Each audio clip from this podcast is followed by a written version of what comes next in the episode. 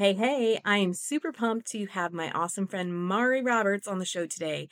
She's a certified coach and psychic guide, helping women unearth our purpose and live passionate, fulfilling lives.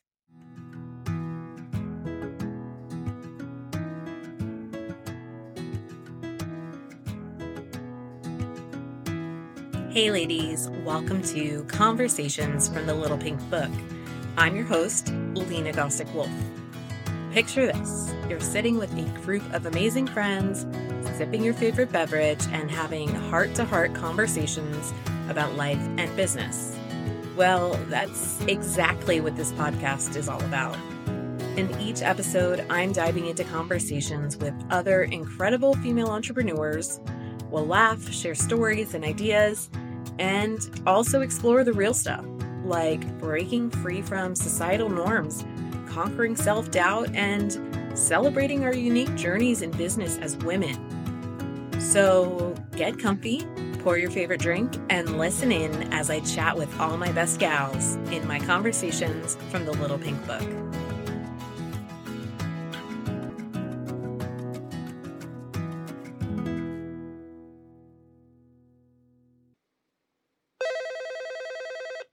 Hey, Mari, what's up? It's been way too long.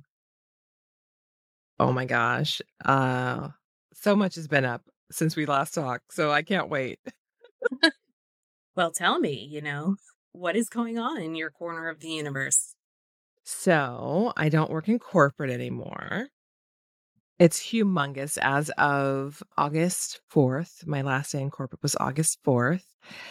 Yes, yes. It's a mixture of things. I was just sharing on my podcast, you know, how there's so much mind drama though that is mm-hmm. happening and this need really to decondition from the corporate Mari and corporate mind. And really what it feels like is a death and rebirth. And when it's the death piece, I don't mean like, oh, she'll never come back. But corporate Mari needs to take a way, way, way, way backseat. And it's been a journey. Yeah. And I can only imagine a huge shift, but it's been coming. It's been coming. And the crazy thing is, I was saying how, you know, finally I got to the point where I said by the end of this year, I was going to quit my corporate job. And I was like, yes, universe, you're happy, right? We've agreed. I'm quitting at the end of the year.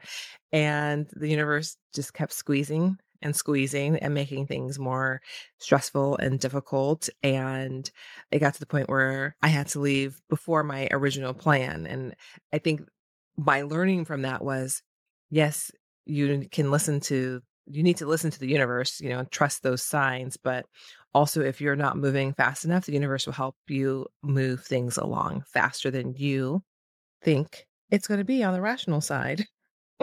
but I was so stressed out. So I had to go. You know, I can imagine that was kind of a relief. But at the same time, when it isn't the plan, that's always a little bit scary, right? Yeah. Yeah. And it took me years to get to the point of being able to say, I can leave my job. And it was honestly in a conversation with another friend who had left corporate, and we were just catching up. And she had shared that she left.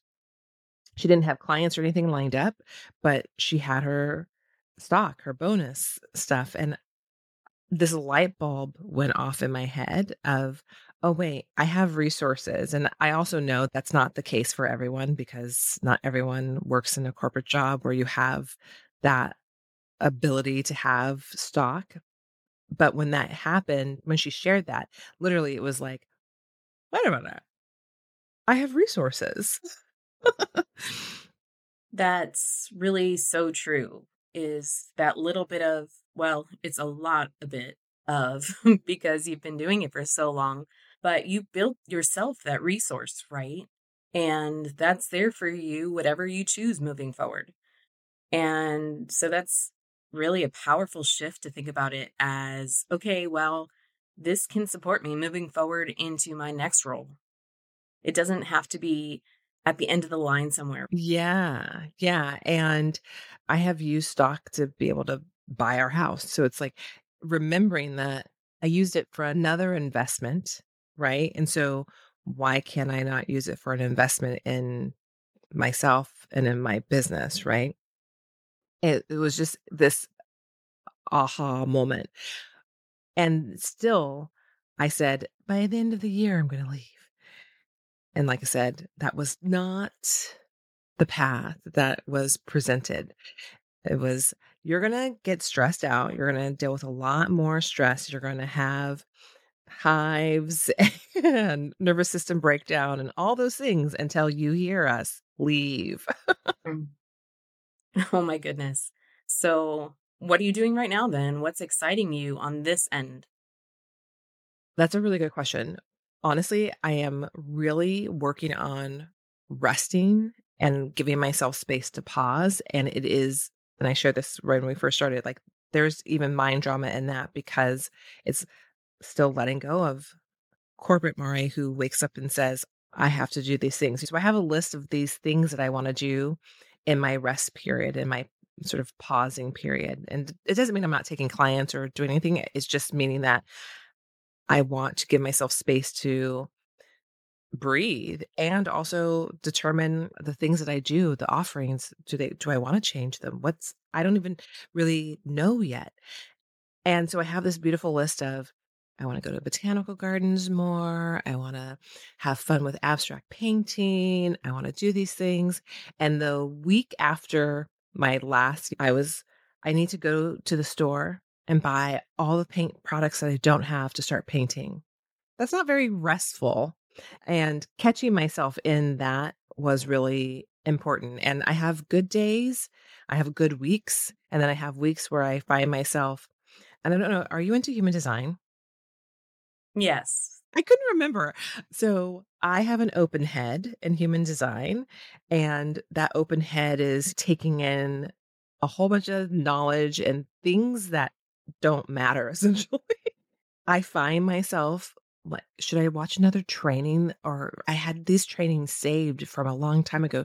Maybe I should watch this to get myself prepared and ready for what's next.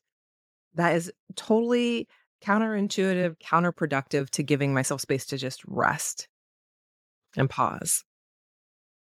Yeah, and I commend you for that because it's not easy when you're used to that go, go, go productivity. So I kind of hate asking then, but what do you think the next iteration of your business might be?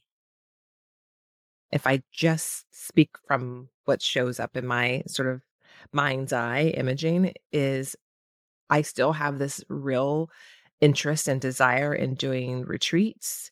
And I still love working with my clients one on one. And something that I've learned over this period too is I think when we first met, I was sharing how I was going through this long pivot. And I used to call myself a psychic life coach because I'm psychic and I do life coaching.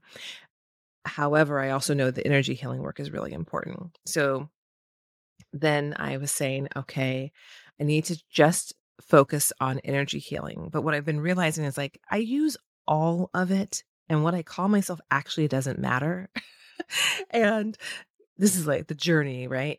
Actually doesn't matter. It's just knowing that I'm using all of these tools to help people connect to what's true for them, connect to their passions, to feel confident and assure that they can take the steps that they need to take and live a life that is fulfilling and allows them to have the impact in the world that they desire to have, whether that's as a corporate leader or as a mom or anything in between. That's what it is. So, allowing myself to, and I think this is what's helpful about this pause is re- it's helped me to remove some of these barriers I put in place for my own self and to say, I just want to help people and serve people. And it's okay if I serve them in a one on one capacity.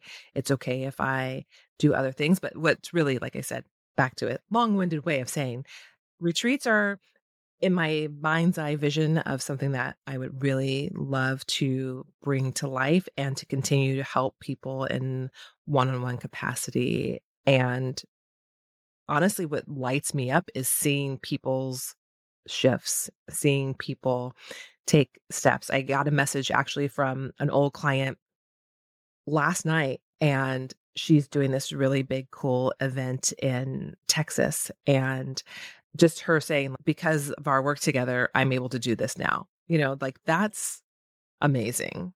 Yes. Yes, that is so powerful. Hearing that feedback and knowing that you're playing even a small part in someone else's success, I feel you there. That is something that genuinely lights me up every time that I hear that from a client because that's why we do what we do, right?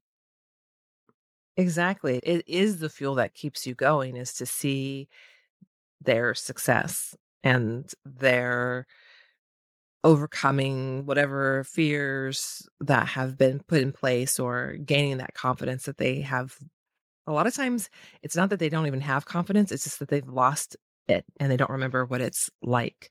Or i was talking to a friend and it's that feeling when you're feeling joyful and you're in your car and you drive and you dance into music and you just dance and then all of a sudden that feeling stops and you don't even remember when it stops. Getting that feeling back again that's amazing. Mm. So, talking about people just closing off that side of themselves, how do you think our learned behaviors from childhood can really cut us off from finding that passion and purpose in life? I don't even think it's just from childhood. I think it goes beyond childhood. I think whether it's society, whether it's our families or our parents, or if you're in corporate world, the corporate job, we were always are told that we have to be striving for something that is, I'm air quoting, practical or so. I used to be in campus recruiting, so working for cor- big corporate companies and doing recruiting for interns and new college grad hiring. And I was always so surprised when I was in finance talking to these kids who were like, I'm a business major, but then you really get to know them and you find out that they're a business major because their parents said that was the viable place to be. That is actually not what they're passionate about or what they love. What they're passionate about, or what they love could be history. Maybe they wanted to be an artist, whatever it might be. And they are going down a path that's not for them because Again, either their parents told them that they needed to do this, or all their friends are doing something and they didn't want to be the oddball out. And I think that's just what we see so often. So it's coming either from our parents, again, are somewhere else. And I think that what I see for people is that they either find themselves really unhappy, asking, What the heck am I doing with my life? Or they are always applying for these jobs because that's the next best thing that you're supposed to do. Like, I'm a program manager. I, have taken every exam and test. I need to be a program manager. The next step naturally is that I'm going to be a senior program manager or whatever it is. And it's like, you're not even happy. You don't even want to get out of bed. You don't even enjoy this. And I just think it's because it's what we've been told is the next best natural step. It's what we're supposed to do. It's practical and rational. And our hearts, what's eh, true to our soul, is not always practical and rational. It's so ingrained, I think, in our society of what we're what you're supposed to do and follow. Yeah, I think we set our sights on an end goal very early in life. And I think that sets people up for disappointment because they get to the end goal and then it's like, okay, now what? And I think that's when we see people sit in these careers that they're miserable in for years. And that's so different to look at as an entrepreneur because we're like, okay, we got to that goal. What comes next? What are we doing? And I know for me, you know, going for an art degree, never mind two art degrees, that was always something where people were, oh, starving artists, what are you going to do with that? And honestly, I didn't know for a long time what I would do with that. I just knew I wanted to do something with my gift, something with my talent.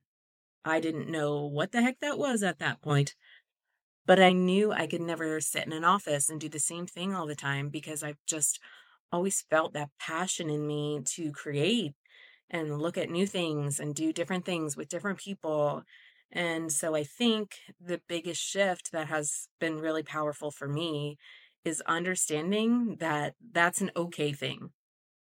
Yeah. And I love that you're saying because it is true.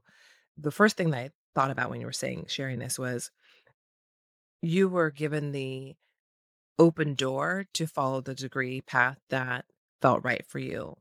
And even though people were naysaying it, you still stuck to what you knew to be true for you and you knew that you would figure it out. Not everyone has that inner trust and knowing that it's going to be that case. And I wish that more people could feel comfortable and confident to know that it's okay as long as you are listening to that inner knowing and that it could even change. Like tomorrow, you could decide that you don't want to do the career you're doing, and that would still also be okay. I also feel like it doesn't have to be your career. It could just be the thing you love. Like, what if you went and got your degrees and you were just doing it for your own fulfillment and you still had another job? So I just think it's having the courage, which is not always easy, to know and trust your path. That is so true. And that's why I love having conversations like this because it's so affirming and validating when you hear someone else who's gone through the same thing and you're trying to just trust yourself and you're trying to trust the decisions you make and you don't need other people's validation, but boy, does it feel good when I can say that to you and you're like, yeah, exactly. That's how we change, right? That's how we grow when we share with each other. Yes, I agree. And for people to be able to hear these stories, I think it's going to be so important because if you are feeling alone, this is a great way to hear that you're not. you're literally. Yeah, that's really what's taken me so far in my journey with entrepreneurship. Really is just having people like you that I can talk to and lean on. Having other voices is really what's lifted me up always. So thank you. And thank you so much, Mari, for chatting. You know, it's always a pleasure to talk, and this was fantastic. But let's not let it be so long between catch ups next time, okay? Yes, for sure. That would be ideal.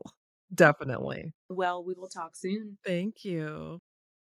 If you felt a connection to Mari and would like to connect with her yourself, head over to her website, marirobertslife.com, which I'll link in the show notes, but that's M A R I R O B E R T S L I F E dot com.